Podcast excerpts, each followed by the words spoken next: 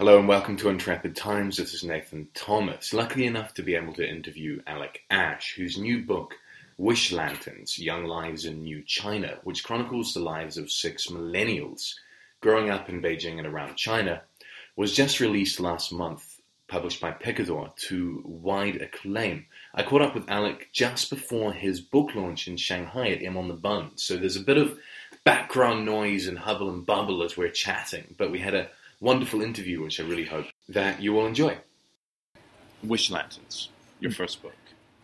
And you said you spent about four years working on it. Yeah, I well, I came to China in 2008 for the, uh, for the first time, but I was living here and learning the language, and that's when I first became interested in my generation in China. Which But- is your about 30 now, Yeah. I just So turned I just turned 30. So back in 2008, I was a, a fresh college graduate. Uh, everything in China was new to me, and what I was most interested about was Chinese people my age. Those people I was hanging about with and uh, going out and drinking and karaoke with, uh, and I felt that their stories were just so interesting, and I think they were painted in quite a two-dimensional way elsewhere, and they got a bit of a bit of a rum deal in the domestic materialistic, Yeah. shallow. Absolutely, brain dead, brainwashed, apathetic. Um, yeah, you could have a list of um, criticisms and stereotypes as long as my arm. Um, so I guess I wanted to get to know them in a more meaningful way, and I was writing a blog back then. Uh, so I just graduated. I studied English lit in university. I didn't know the first thing about China. I just wanted to come here and start writing. I had this very vague notion of being a writer. And I kept a blog and I, I wrote a lot of things for, for free and just out of personal interest back then. And that germ of, I- of an idea in the blog, where I was also following six people, kind of grew into a book proposal. And then I had the opportunity to do something similar over, yeah, I guess about four years from 2012. That was when I first started. So you followed it. five five lives, Six. six lives, Six lives, yeah. Yeah. five and a bit. Five, five and a bit, five five and change lives, um, and it's just their stories. Yeah, I I always feel really awkward being the white guy telling people about young China. Right. Um, and any sentence. So we're sitting now in M on the Bund, uh, and I'm about to give a book talk. And Yeah, it's all I'll, about posh. I'll, I'll confess to you now because no one will hear this before before the talk's already over and they've paid their money. But um, I don't know if I have anything really valuable to, to say about Chinese millennials as a group. We'll delete that off the off the interview. Don't worry, Okay. your secret's safe. I, I certainly don't consider myself an expert in young Chinese. This is a group of 320 million, if you count it one way. Two That's- hundred twenty million of, of our generation. Yeah, well, of people between, let's say, 15 and 30. That's a lot. Um, it's bigger than the population of the US. and they're all dreadful, shallow, materialistic. That's it. both apathetic and nationalist. Yeah, you don't need a at the same time. You don't need a book. done. You just Right. need a 500 Right, well, thank you very much for your time. okay, thanks, David.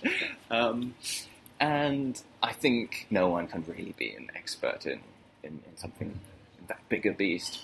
Uh, what I am an expert in is the lives of these six people who I've been following and Right. really getting to know over the last four years, and uh, sort of two or three years with them. And I I'm always of an opinion that uh, you can have arrive at broader insights and share and give broader insights to a reader through minutiae and through individual details and lives. I've always preferred that model, both in what I read and now in what I write. I've always preferred that to the reverse, which is that you would have a thesis, you would have some big idea about China. And I've read some great books of, of that style as well, but I always find it problematic when that idea, as much as I might agree with it, is applied to everyone in China. I always find that a problematic model. And you can certainly criticize the way I do it. Uh, you could you could say that it's anecdotal, right? It's just anecdotal evidence. You can't take just six people and then extrapolate out from that. Um, but I do think that there are that you can arrive at really meaningful insights which you can widen out and extrapolate from um, when you live something, when you feel something, or when, as a reader, if, if the writer is doing a good job, you should be able to feel that and experience that through their eyes and with them and, and get to know and empathize with these people and in a way that hopefully I enable people to empathize with the people who I write about in the book. So you didn't begin with with an argument, with a thesis. It's just the stories from your experiences directly with them. I well, what ended up, I think, doesn't have a particular thesis. I think it has themes. Um, I think the various themes which I discovered and found in the process.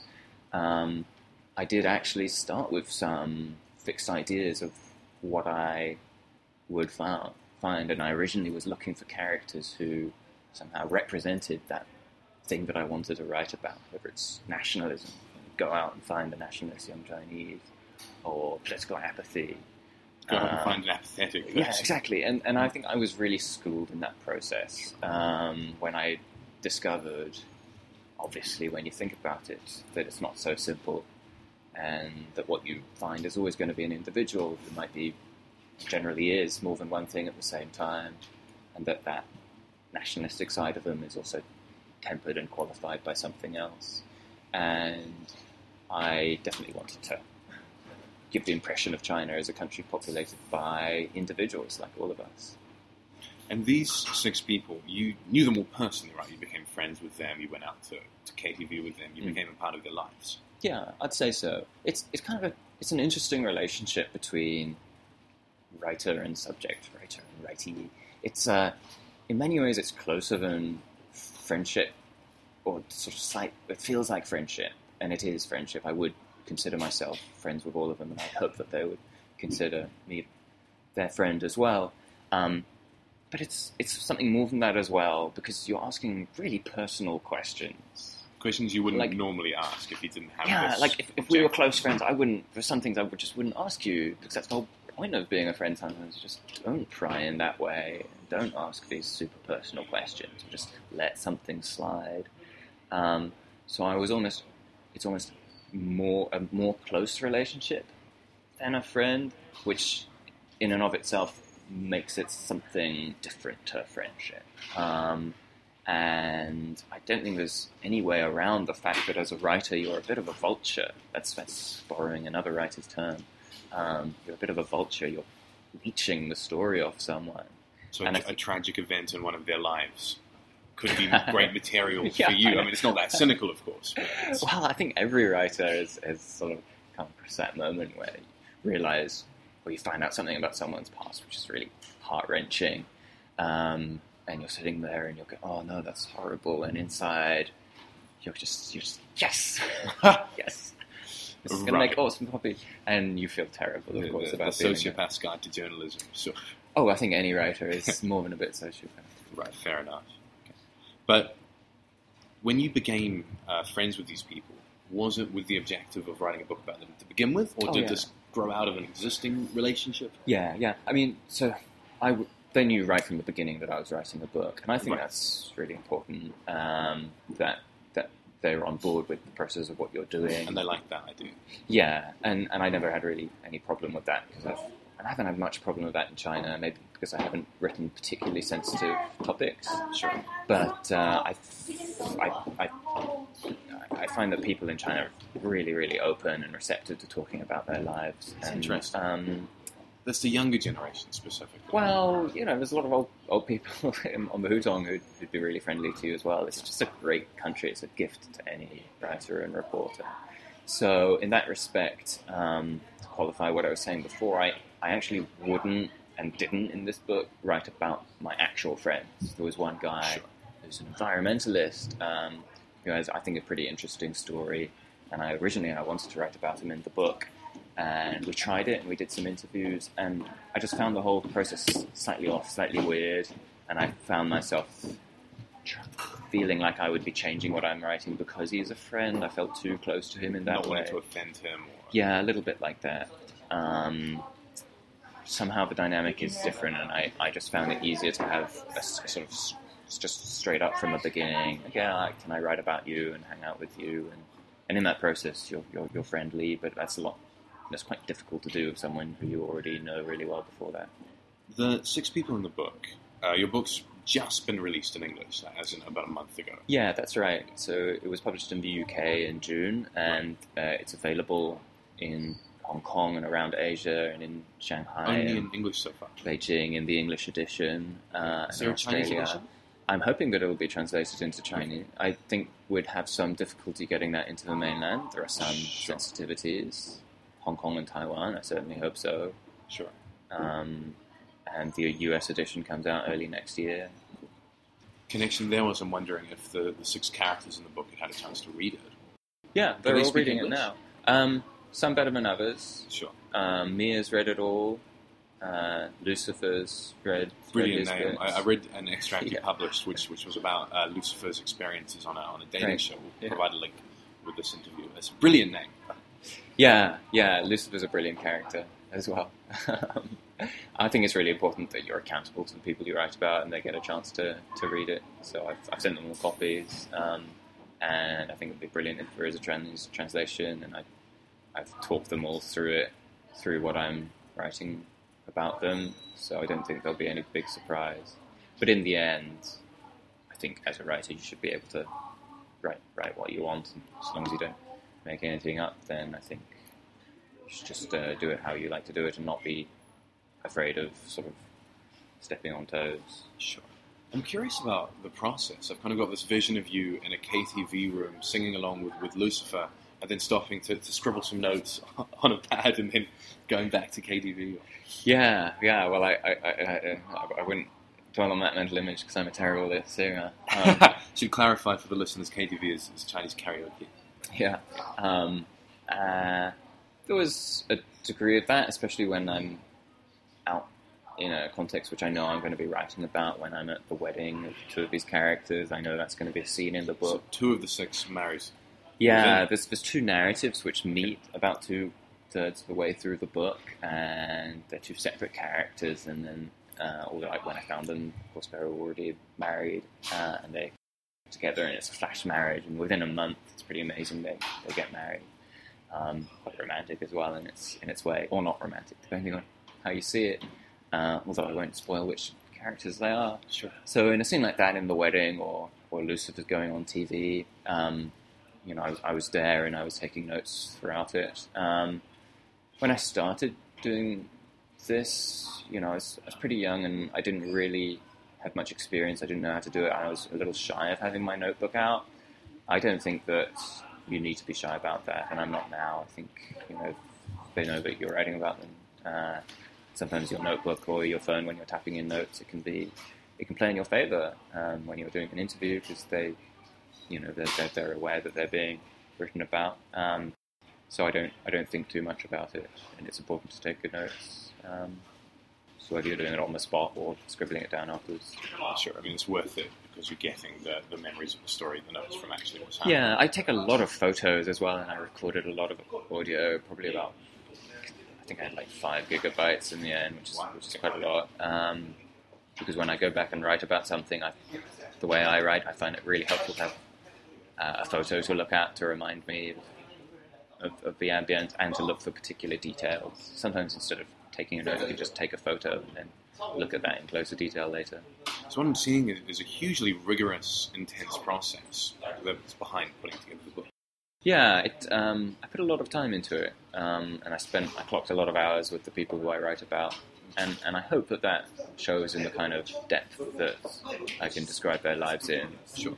um, and the imaginative leap where you're you're really taking a big liberty when you're describing what someone is thinking and feeling, and I was trying to be careful to only write things like that where they expressed that kind of a sentiment directly to me. Mm, it's the biographer's sort of taboo, isn't it? Don't say Bob must have felt at this moment. Right. Yeah, absolutely. Um, and that's why it could be useful to use the first person um, to, to make it clear how you're getting your information and saying so and so told to me.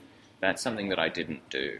Um, and that was a conscious decision early on. Just wanted to remove myself from the book completely because I felt that my story was the least interesting. So your voice isn't featured. Yeah, so the word I doesn't appear until the author's note at the end of the book, uh, which I think meant that I had to be super careful about putting things in their voice. I think my voice is in throughout the book, and that's very clear and obvious uh, when it is that I'm saying something, but the word I and the first person itself isn't isn't there until the end.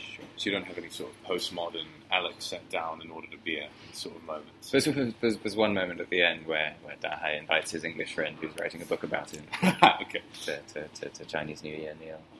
So during the, the four years, right, that you were working on this book, you were living in Beijing, Yeah. um, and you had to do something else to pay the bills. You were working as a journalist. Yeah, I did. I did uh, journalism. Uh, I've been stringing for various publications, um, uh, and uh, you know whatever I can else I could do around the side to keep me in my noodles. Um, so yeah, it was sort of a bit of a, a bit of a mixed match, and then I uh, I also had an advance from the book, which helped and enabled. I think I'm very lucky to have been in that position to be able to fund myself over, over sort of three four years from my own journalism and the book advance and some teaching gigs.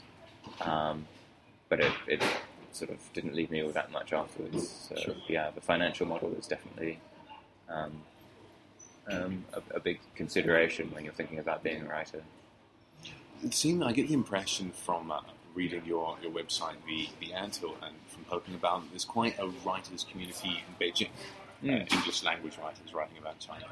Yeah, I think I think there is anywhere in the world where um, interesting things are happening. Um, and you've travelled a lot, right? You were in Poland for a year. and- Yeah, I, the, I mean, the expat scene in, in Poznan, which is where I live in Poland, where you have a family connection as well, it was a strange one because it's not really the place where people end up living. Mm. You know, it's not really a typical expat spot, which made it fascinating. But it's also there wasn't a very cohesive expat writers community or.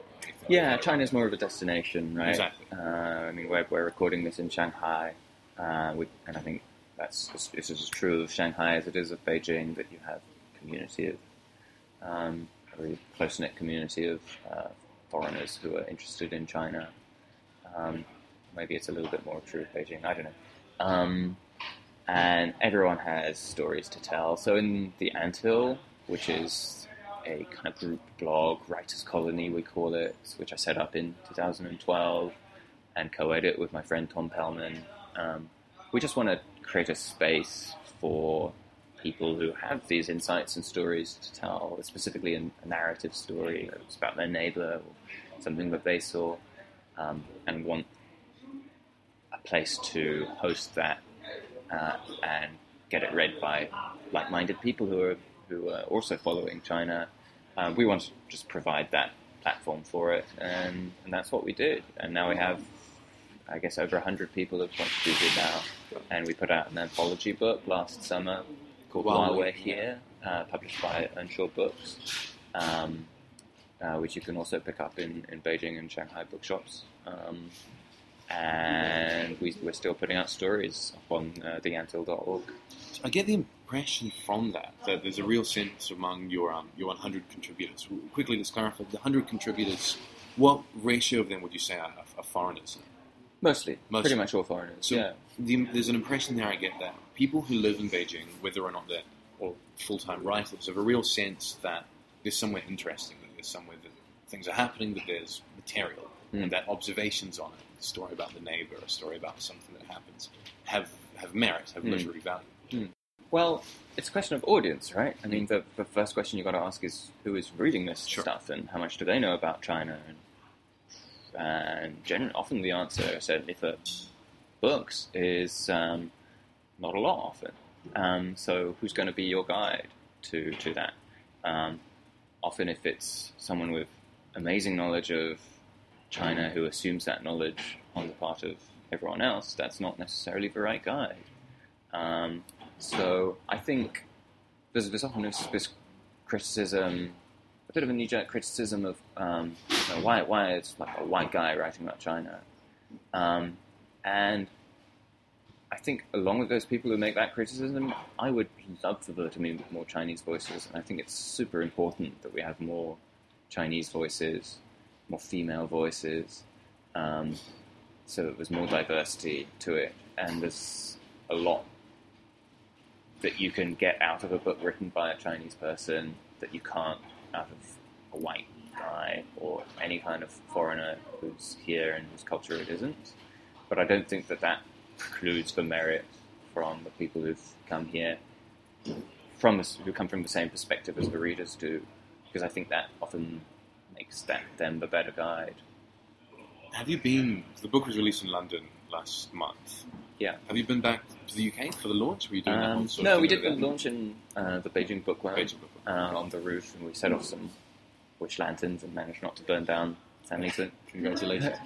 um, uh, and I'm going back to the UK in October for the to Cheltenham Literary Festival. Sure. So, um, as you're saying, this is mo- this is a book for people who don't necessarily know that much about it. Well, I think we forget sometimes, uh, like in our communities who are long-term China people, we forget how little people know about China outside of it often, um, which is a problem as a writer to find that balance between exposition that you know would be boring to a China hand and giving the essential information for people who are not and would only have a glancing knowledge. And that's, I think, another reason why I like writing about just people and their lives um, because that's a base which we all share and anyone can identify with and empathize with uh, someone's story because they're so similar to, you know, the story of a young person growing up in America or New Zealand or Poland.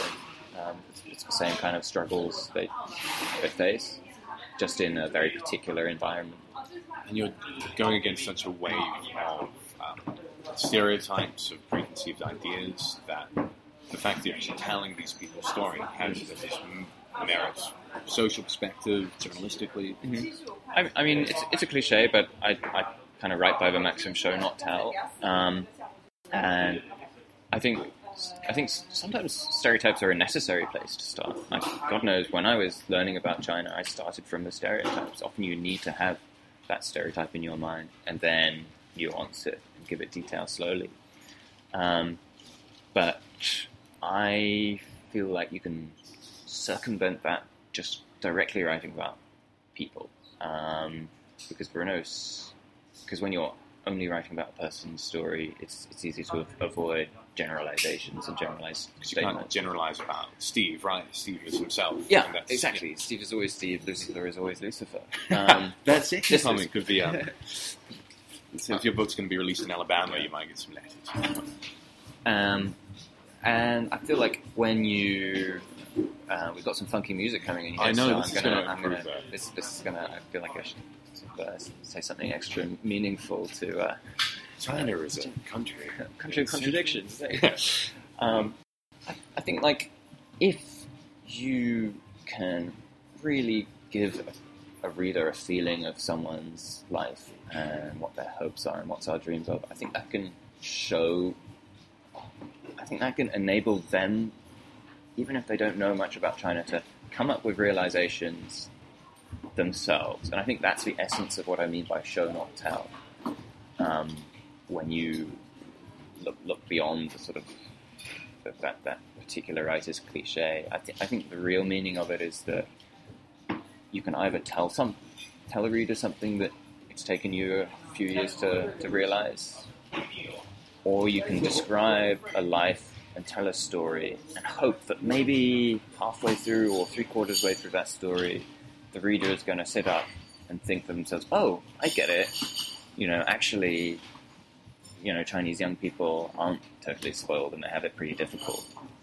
Um, and these and all these things that they're worried about. And I think because the reader comes up with a realization themselves rather than have it told to them, I think it's that's an aspect of human psychology that it's more likely to, to stick in your mind.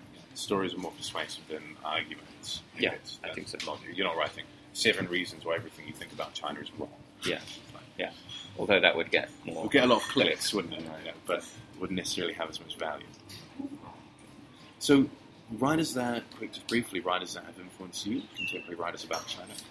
Um, well, I listened to your interview with Pete Hessler um, on, on this site, which I thought was a terrific interview, um, and he's been a, a big influence. Um, I, I think he's also inimitable because he writes in a very particular voice, uh, injects himself a lot into the stories. That's that's that's much his style. Uh, feature of his narrative. Yeah, um, I think that voice that he has, and also the particular time that he was in China and writing about the time when the economic boom was just really beginning to catch up with people's lives and transform the country.